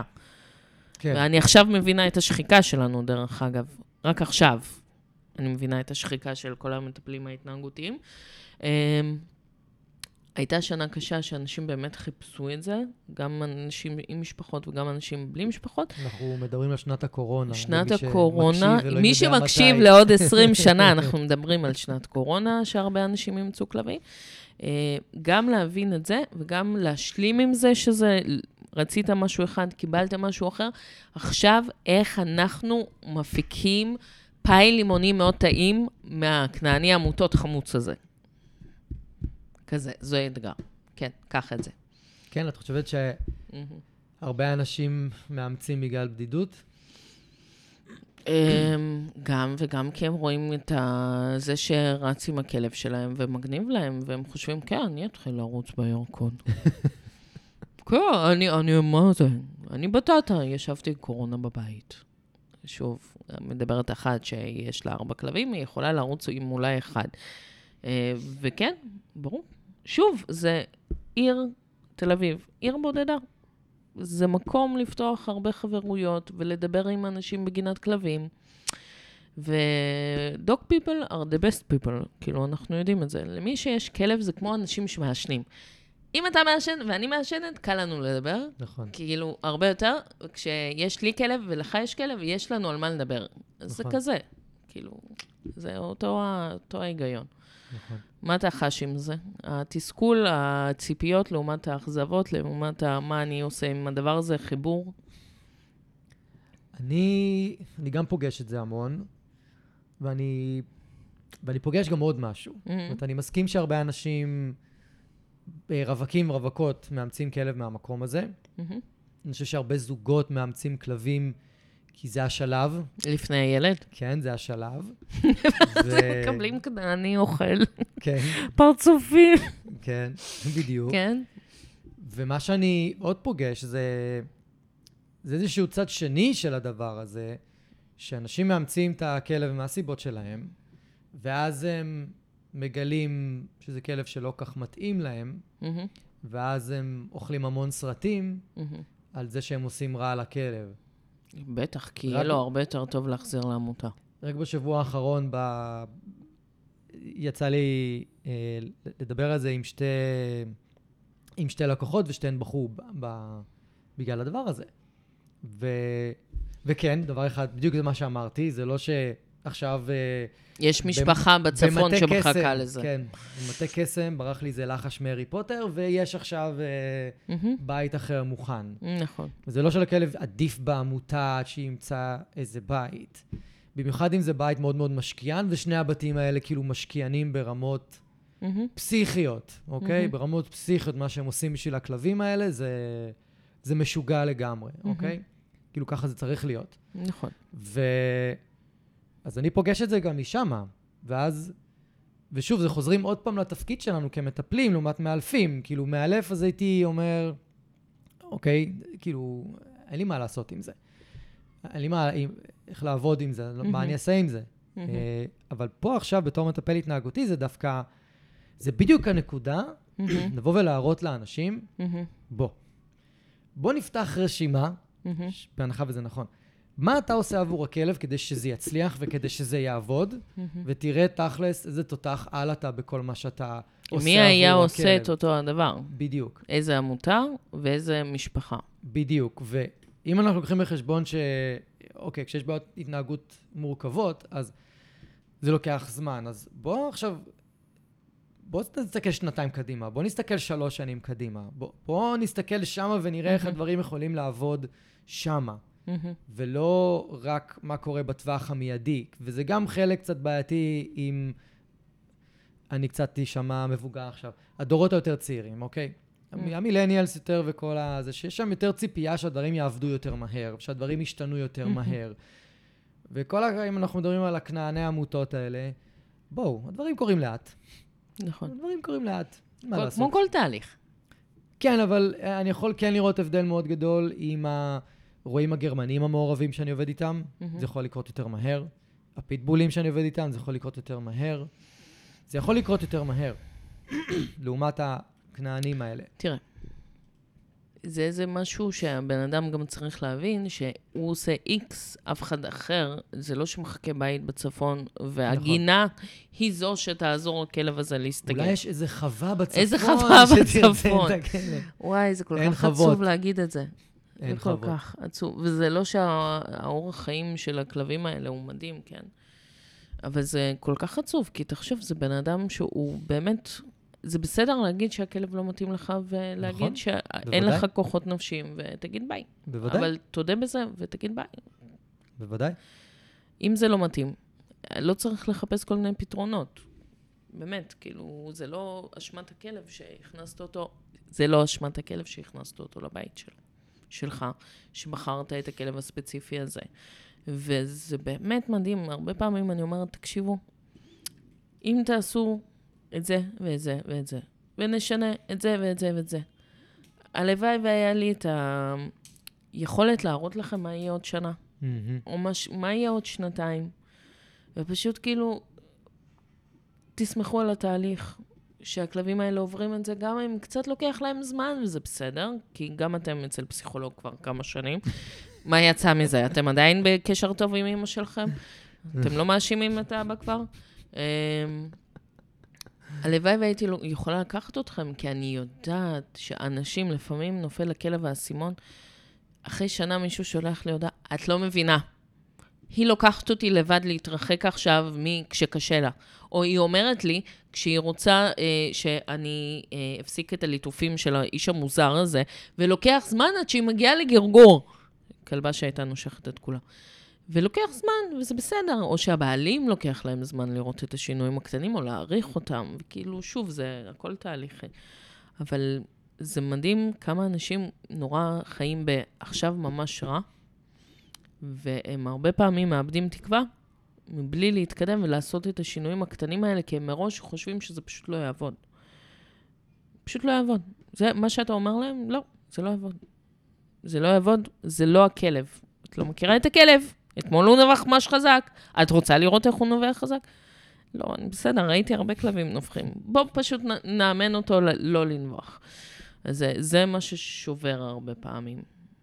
כאילו להגיד, סבבה, זה מה שאימצנו, יאללה, בוא, בוא ננסה להסתדר עם זה, ועוד שנה זה ייראה אחרת.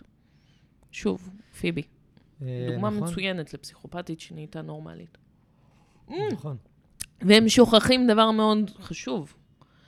הם מאבדים שמיעה מתישהו, הם נובחים פחות. הם פשוט כאילו לפעמים לא שמים לב שהשליח הגיע, והם היו בחוץ. והם רק מעריכים אותו בדיעבד, ואז הם לא סבבה עם זה.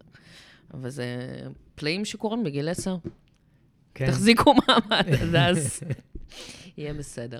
משהו שאנחנו מפספסים, כשאנחנו מאמצים כלבים, שוב, זה הרבה פעמים בא למלא איזשהו, אה, עזוב בדידות. הכי פשוט זה לייצר קשרים חברתיים. אה, ברור.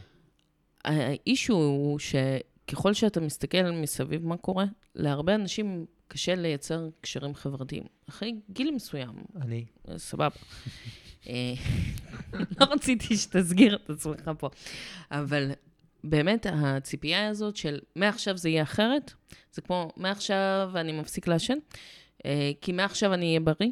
אז אה, באמת להבין שהגור שאנחנו לקחנו, ואנחנו נדבר עוד מעט על גורים, אה, הוא לא צריך לפגוש את כל הכלבים כדי שיהיו חברים שלו, כדי שזה לא הגיוני שהם כולם יהיו חברים שלו, כמו שאתה לא עשית חברים מעל גיל מסוים, נגיד מאז תואר ראשון, כמה חברים באמת הוספת למעגל החברים האמיתי שלך, שאתה מרים טלפון ואתה מרשה לעצמך לדבר איתם, כמו שהיית מדבר עם חברים בתיכון. או אה, מאז הצבא, כמה חברים אתה באמת פוגש באופן קבוע, וכמה חברים חדשים עשית.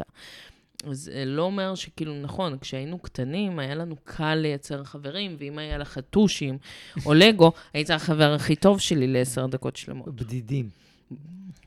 אני לא יודעת מה זה בדידים. את לא יודעת מה זה בדידים? גדלתי יואו. מגיל שמונה, כאילו אין לי מושג מה זה בדידים. רוב האנשים שמקשיבים לפודקאסט, לדעתי, לא יודעים מה זה בדידים, אבל בואו נדלג. זהו, בוא, בוא, אנחנו צריכים את הצעירים גם. אז אה, אם היה לך נגיד טושים, טושים. כאילו שוב, Soviet. אין זה, אז אה, אה, היית החבר הכי טוב שלי, והיה מן הסתם יותר קל לעשות חברים כשהיינו קטנים, אבל א', הכלב לא יגרום לך לחבר את עצמך יותר לאנשים ולאהוב לצאת, או, או לאהוב אה, להרים טלפון לאנשים ולהיפגש איתם, כי עד עכשיו לא עשית את זה. מהמם. אז זה לא שהכלב יוציא אותך יותר החוצה, אבל גם אל תגרום לכלב שלך לעבור את החוויות האלה, שכביכול ימלאו את מה שלך חסר בחיים, להפגיש אותו עם כל Mm, האנשים, או נקודה. להזמין אנשים לראות את הכלב החדש שלך, או להפגיש. אותו עם כל הכלבים בגינת כלבים, כי הוא צריך את זה, שזה נכון, חלק מהכלבים צריכים את זה, וחלק מהכלבים צריך לבחור להם, שוב, גם אם זה גור קטן, אני רוצה לבחור לו מי יהיו החברים שלו ולמי הוא ייחשף. והאם הוא ייגש לכל כלב ברחוב, גם אם הוא עכשיו ניגש בהכי סבבה בעולם, וזה נראה כאילו הוא רוצה לגשת לכל כלב. אני רוצה לעבוד על זה ממש ממש חזק, כדי לפתח לו את היכולת גם אצלו להבין אה, מתי לא לגשת, וגם אצל הבעלים, שהוא יזהה שפת גוף של אני גור קטן, אל תפגע בי, והוא ניגש כאילו, הוא מקשקש בזנב, אבל זה לא באמת קשקוש זנב, אלא אני באמת מס, אה, רוצה להכיר אותך ולגשת אליך, כי אתה לא מאיים עליי ואני מסוקרן. אתה מבין. למה אני מתכוונת? כן, בטח, בטח, לגמרי. ואם כבר הזכרת את ה- את עניין הגורים, גורים, כן. אז אחד הדברים הכי משמעותיים, שבעיניי הם הכי משמעותיים בתור מטפל התנהגותי, מהמם, זה לדעת לראות גור, מהמם, את ההתנהגות שלו, מהמם, לזהות את כל ההתנהגויות, אני קורא להן התנהגויות חשודות. מהמם. הן חשודות כי בעתיד הן יכולות להפוך להיות בעיות. כן, זה כמו נערים צעירים מכפרים מסוימים שיש בהם גרעין חמאס מאוד חזק, ובין גיל 14 ל-18 יש מצב, יש מצב שהם יצאו לעשות פעילות כזאת או אחרת. לדוגמה, לדוגמה, אז אחד התפקידים שלנו זה באמת לבוא ולראות את ההתנהגויות האלה, ולדעת לשקף לאנשים, אתה רואה את ההתנהגות הזאתי? היא יכולה להיות ככה בעוד איקס חודשים. אז מה שצריך לעשות עכשיו, זה א', ב', ג', ד'. למשל, ושאשכרה הקשיבו לך והבינו שזה... כן, למשל, הזכרת את הכלב שלא צריך להתקרב איתו לכלבים כל הזמן. אז אם נגיד, זה כלב שגור, שרואים שהוא מתוח מאוד לראות כלבים אחרים ברחוב. אז להיפגש איתו עוד ועוד ועוד עם עם כלבים? כלבים על רצועה קצרה, חשיפה. חשיפה לא הולך לשפר את המצב. זה מהמם. כנראה הולך להחמיר את המצב. מהמם, כמו שאנשים לא יודעים, אבל אנחנו לא ניכנס לזה פה, אני אעשה פרק שלם שקשור על גורים ובהקשר הזה. אבל אה, הדרך לטפל בדברים האלה היא, לא הדרך, יותר נכון, הזמן לטפל בזה זה כשהכלב הוא גור. נכון. ואם אתם לוקחים מאלף שאין לו את היכולת לראות את זה, מה שנקרא לעשות fast forward במוח שלו, חצי שנה קדימה, שנה קדימה, שנתיים קדימה, שלוש, כזה, שלוש כן. שנים קדימה, אם הוא לא יודע לעשות fast forward, אתם פשוט תפספסו את ההזדמנות לטפל בדברים האלה בגיל בהתנ- מוקדם. בגיל מוקדם, וזה קורה להמון אנשים, לצערי. זה קורה להמון המון המון אנשים. מי שמטפל בבעיות התנהגות של כלבים בוגרים, ויודע להתחקות על ההיסטוריה של הכלב, מה הוא עבר, איך הוא עבר, איפה הוא עבר, מי, מי עשה את הדברים האלה, מהמם. מה קשור לבני אדם שגידלו אותו, מה קשור לאנשי מקצוע שהוא פגש, מה קשור לתנאי מחיה שהיו לו. מהמם, מי שמאלף, מטפל, שיודע לעשות את החיבור הזה, מהמם. יהיה לו מאוד קל לראות את זה אצל גורים. נכון. מאוד מאוד קל. ואז הוא כבר ידע לתת פתרונות בשלב מאוד מאוד מוקדם. סתם ניתן דוגמה, דיברנו על הכלב שהולך ברחוב. מהמם, אם אני רואה כזה כלב גור שמטייל ברחוב, מתוח נורא, מהמם. אז באמת, את, את ציינת את זה, אחת המיומנויות הכי חשובות, אולי הכי קריטיות ללמד את הגור, מהמם, זה כשעובר כלב, מהמם, תישאר ליד הרגל שלי, אנחנו לא ניגשים. מהמם. ואז שואלים אותי הרבה פעמים, אוקיי, אז איך אני מטפל בבעיה? קודם כל, לא ברחוב, מהמם. בפארקים. נכון. לא בגינות כלבים, בפארקים. שם יש לגור את האפשרות לטייל על רצועה רחוקה. להתחבר. יש מקומות שגם אפשר לשחרר, מהמם. ואז הוא יכול באמת לשפשף ולשפר ולמקצע יכולת את אה, היכולת. חברתית. בדיוק. מה מהמם. שלא יקרה על רצועה קצרה, ומה שלא יקרה ברחוב עם כל הלחץ והמתח, ועם נכון. גורים זה סופר סופר סופר חשוב, וזה גם שינוי שאני עברתי בתור מטפל התנהגותי. כן, כי זה לא לימדו אותי את זה. לחשוף. לא לימדו אותי את זה. מהמם. ברור. זה לא כזה ברור. זה העניין, אבל ש... תחשוב שפעם היו אומרים חשיפה עד גיל 14 שבועות, הוא צריך לראות איקס אנשים, גם לאילוף לא מסורתי. אבל עכשיו, במיוחד הקורונה, היא נתנה איזשהו דגש של גם אם אין לנו זמן לעשות חשיפה כמו שצריך, אנחנו עושים חשיפה אה, עם דגש על חוויות מאוד מאוד חיוביות, מאשר אה, מספרית פשוט חשיפה גדולה. אנחנו רוצים לגרום לכלב להרגיש נוח בחוויות שהוא עובר, כדי שגם אם הוא לא פגש 100 כלבים, ו-100 כלבים יציבים, הוא פגש איקס כלבים, והחשיפה ההדרגתית המאוד מאוד חיובית, היא תאפשר לו להשליך על זה על אחרים. אה, ולא שמים על זה מספיק דגש, כי רוב האנשים באמת קוראים על חשיפה, והם מבינים שזה הזמן, הגיל חודשיים הזה, להכניס לגינת uh, כלבים בשנקין, מכיר את זאת? היא פשוט, היא בגודל של השולחן שלך, שזה לא שולחן uh, זה.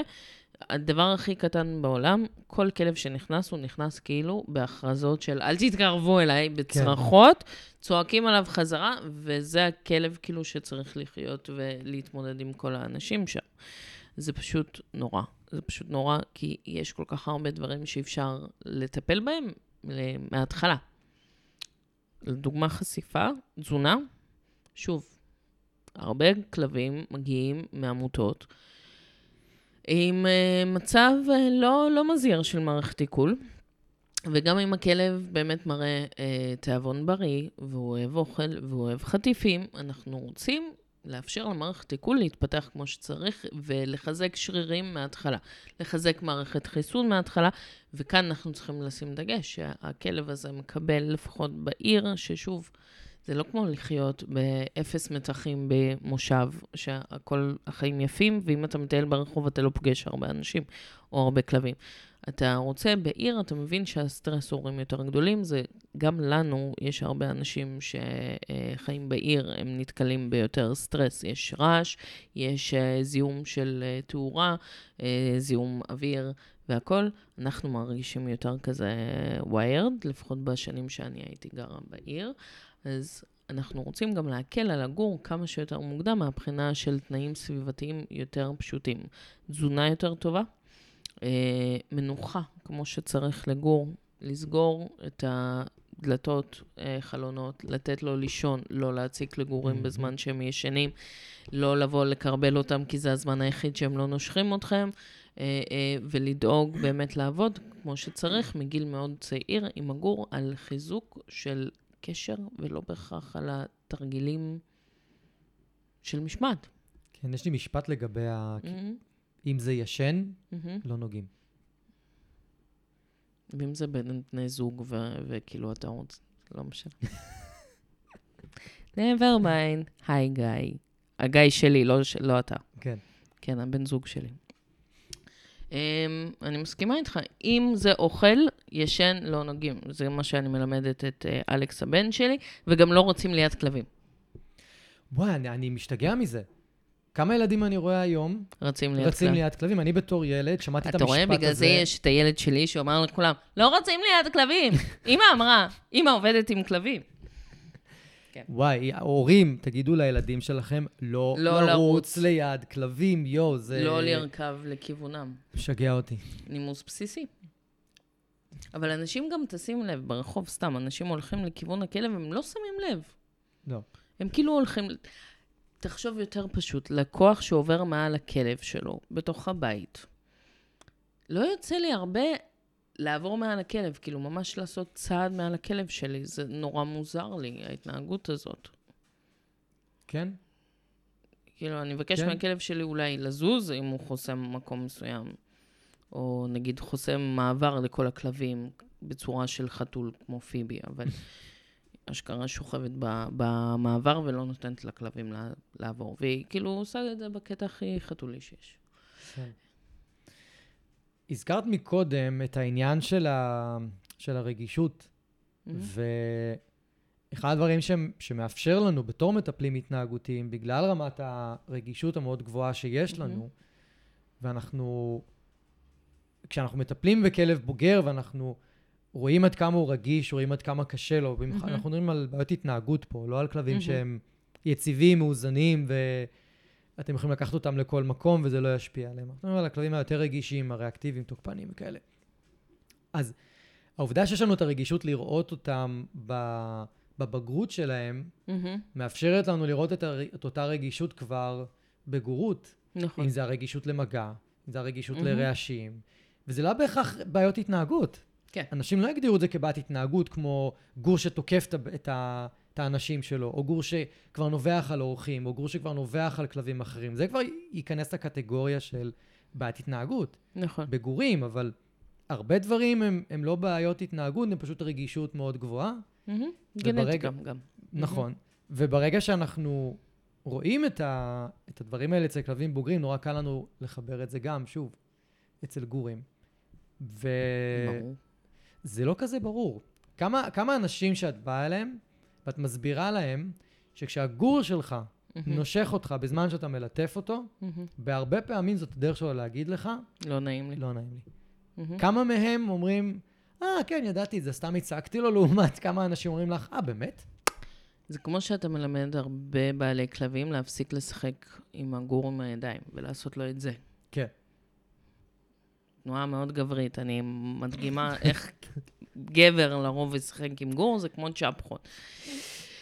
שאני שונאת את זה, תפסיק להשפיח לכלב שלך, זה לא ליטוף. אבל אמ, זה משהו שכן צריך לשים לב גם איך הרבה פעמים אומרים. כן. זה ברור. מאוד מעליב. מאוד מעליב לשמוע את זה. שהגור לא נעים לו, שאתה עושה לו משהו שאתה חושב שזה נעים.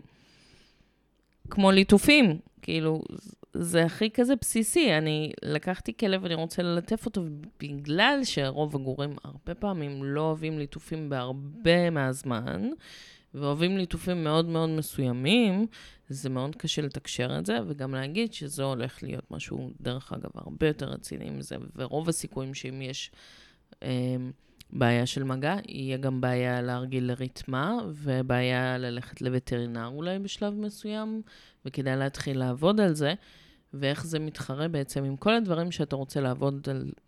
בעצם כשיש לך גור מול הפרצוף ויש איקס דברים שהם בוערים, אה, לחשוב על מה, כשהוא יהיה בוגר ואני אצטרך ללכת לווטרינר ולעשות ריסון, אז איך אני מלמד את זה כבר עכשיו, מה הקשר? אה, זה הרבה פעמים כזה, וואט? מה הקשר? מה, מה עכשיו אני מתחיל ללמד את זה? מי שרוצה לקבל עוד מידע על מה הקשר, אז פרק 3, איך. הכלב, איך הכלב שלך הופך לריאקטיבי. זה פרק ש... זה פרק ש... שאני נותן בו הרבה דוגמאות על איך מגע כפוי או מגע שהוא לא נעים לכלב. כן, נשיקות, אה, כן. להרים את הכלבים הקטנים גם הרבה פעמים, ולהתעלם. זה, זה גם יכול להיות לכלב שגור שפשוט לא אוהב שנוגעים בו, מהמם. ומזהים את זה.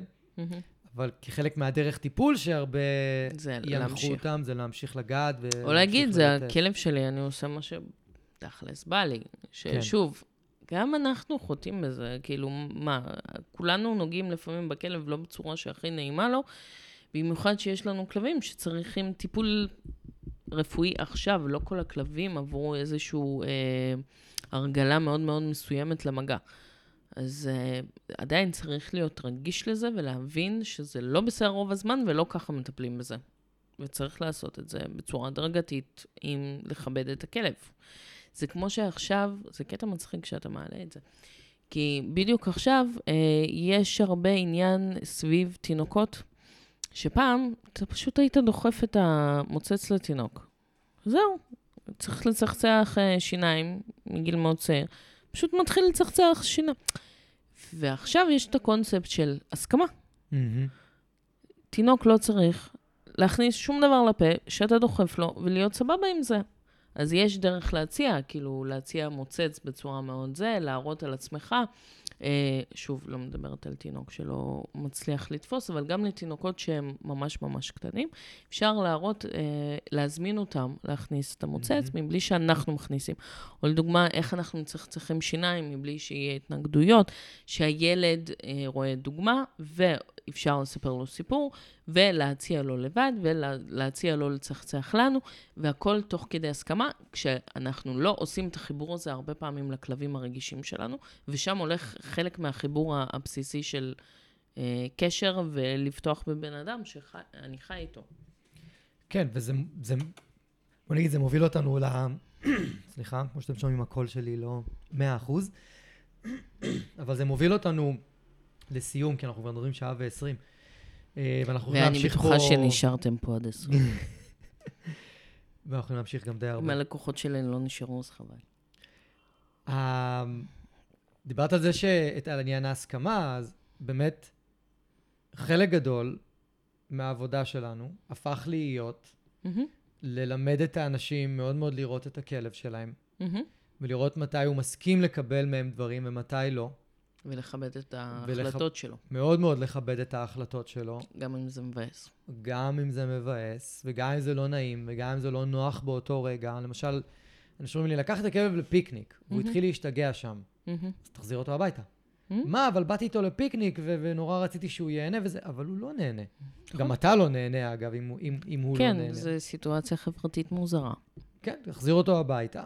והרבה פעמים זה לא נעים ולא נוח. ולמה מראש הבאת אותו? כי רצית שיהיה לך נושא שיחה שהוא לא מביך, וכאילו לפתוח, לשבור את הקרח. נכון, אה, לא, אבל זה זה, זה בדיוק זה. נכון, נכון, זה נכון. יושב לנו כל כך עמוק. נכון. ואני אומרת את זה ממקום ש... אה, שוב, טוב, אני לא כזאת, אני ש- עושה חברים בקלות, אבל אני מבינה איך צריך את המשהו הזה שירכך את האווירה ו- ויעשה שמח, אבל למה הבאת את הכלב לפיקניק? באמת, נו. אז אנחנו, בחלק מה, חלק מהעבודה שלנו, מהמם, ב, עם האנשים, מהמם, זה מאוד מאוד ללמד אותם לראות את זה. מהמם, וברגע שהם מצליחים לראות את זה, מהמם. אם אני רגע חוזר לסיפור של מישמיש מה, מההתחלה, זה הדבר העיקרי שעשינו איתו. ועם סטפני, זה הדבר העיקרי. לראות אותו, לראות את הצרכים שלו, לראות את המסוגלות שלו, לראות את היכולת שלו. אתמול תרגלנו איתו בקבוצה, מהמם, BAT. מהמם. זה איזשהו תרגיל שקשור לריאקטיביות ותוקפנות. בפעמים שהוא התנתק, בפעמים הראשונות היה לו מאוד קשה, מהמם. וגם אה, לסטפני היה קשה לשחרר רגע מה, מלעזור לו, כי מהמם. זה כזה תרגיל שהכלב עובד לבד. בפעמיים האחרונות שהוא תרגל את זה, והוא הסתובב, יש לי סרטון, הוא פשוט רץ בשמחה ובהנאה ובקפצוצים כאלה מה, מהסיטואציה, וזה היה מדהים לראות את זה. כמה עצם זה שמאפשרים לו ורואים אותו ו- ולא מעמיסים עליו, וכאילו... הבחירה. כן, הבחירה שלו והכל בפלואו שלו, בזרימה שלו, ואין איזה משהו ש... שאו מכבה אותו, או מלחיץ אותו להתנהג מכריחים בצורה אותו. מסוימת. בדיוק. זה היה פשוט מדהים לראות את זה. ו- וזה זה נראה לי אולי ה... בין שלושת הדברים הכי מהותיים והכי עיקריים שאנחנו כמטפלים עושים, לעומת אם אני צריך להסתכל עליי כמאלף שבא לטפל בבעיה. נכון. במקום מטפל שבא, לא יודע איך להגדיר את זה, ל- לשנות חיים. לשנות איכות חיים של בדיוק. כלב והבעלים שלו, בדיוק. כי זה איכות חיים. בדיוק. זה בדיוק זה. אבל זה בדיוק זה, זה בחירה, זה כמו שאנחנו היינו רוצים בחירות בחיים שלנו כדי להרגיש שיש לנו קצת שליטה על החיים האלה, ושוב, כשאתה קשור ברצועה, אין לך הרבה בחירות, אין לך יכולת להימלט, אין לך... אתה, כופים עליך כל הזמן, זה סיר לחץ מטורף. כן. כשמשחררים קצת רואים תוצאות. אבל זה בדיוק העניין. תראה כאילו כמה מדהים זה להגיד uh, לסטפני uh, ומישמיש. אתם זוכרים איפה הייתם וכמה מהר הגעתם לכאן ועשיתם את העבודה? הרבה אנשים לא קולטים את זה. שזה זה הקטע היפה, של איקס חודשים אתם במקום אחר. וזה רק הולך להשתפר, כי שניכם מבינים אחד את השני. יותר קל לסמוך אחד על השני, הוא יודע שאת לא תכניסי אותו כנראה לצרות, וההפך. וגם אם יהיו רגרסיות, יהיה קל להתאושש מזה. בדיוק. יהיה הרבה יותר מהיר. בדיוק. נכון. זה, זה מה שיפה בזה. זה האומנות בזה, וזה, כאילו, זה מה שאני הכי אוהבת בעבודה הזאת. מגניב. טוב, אז תכלס יצא שדיברנו על, קראנו לזה משולש הטיפול ההתנהגותי סטייל, מטפל, לקוח, כלב. ואיך כל הדבר הזה משתלב. תכננו קצת לדבר אחרת, אבל זרמנו. הרמנו. זרמנו. נעשה שידור חוזר מתישהו. כן. אה, את רוצה להגיד משהו לסיום? אני אילונה. אפשר למצוא אותי באינסטגרם, יוטיוב, פייסבוק. אה, זהו, דש לכל הלקוחות שלי. מעולה. תודה רבה ש... תודה שאירחת אותי. יאללה, ביי. אני רוצה להגיד לכם שוב, תודה רבה שהאזנתם. אם אהבתם ואם נהניתם, אז שתפו חברים, שתפו מכרים, בעלי כלבים, תעזרו לי להפיץ את הפודקאסט הזה, אני מאוד מאוד אשמח. ותעשו פולו, כדי שהאפליקציה האהובה שלכם תודיע לכם. יום שישי היום, יש עוד פרק בפודקאסט מחשבות של כלב, ואני אפתיע אתכם עם נושא חדש ופרק חדש. אז אני מקווה שנהניתם היום, היה לי מאוד כיף לארח אתכם. אנחנו נתראה עוד שבוע, תהיו טובים לכלבים שלכם, תהיו טובים לעצמכם, ושיהיה לכם אחלה של סוף שבוע.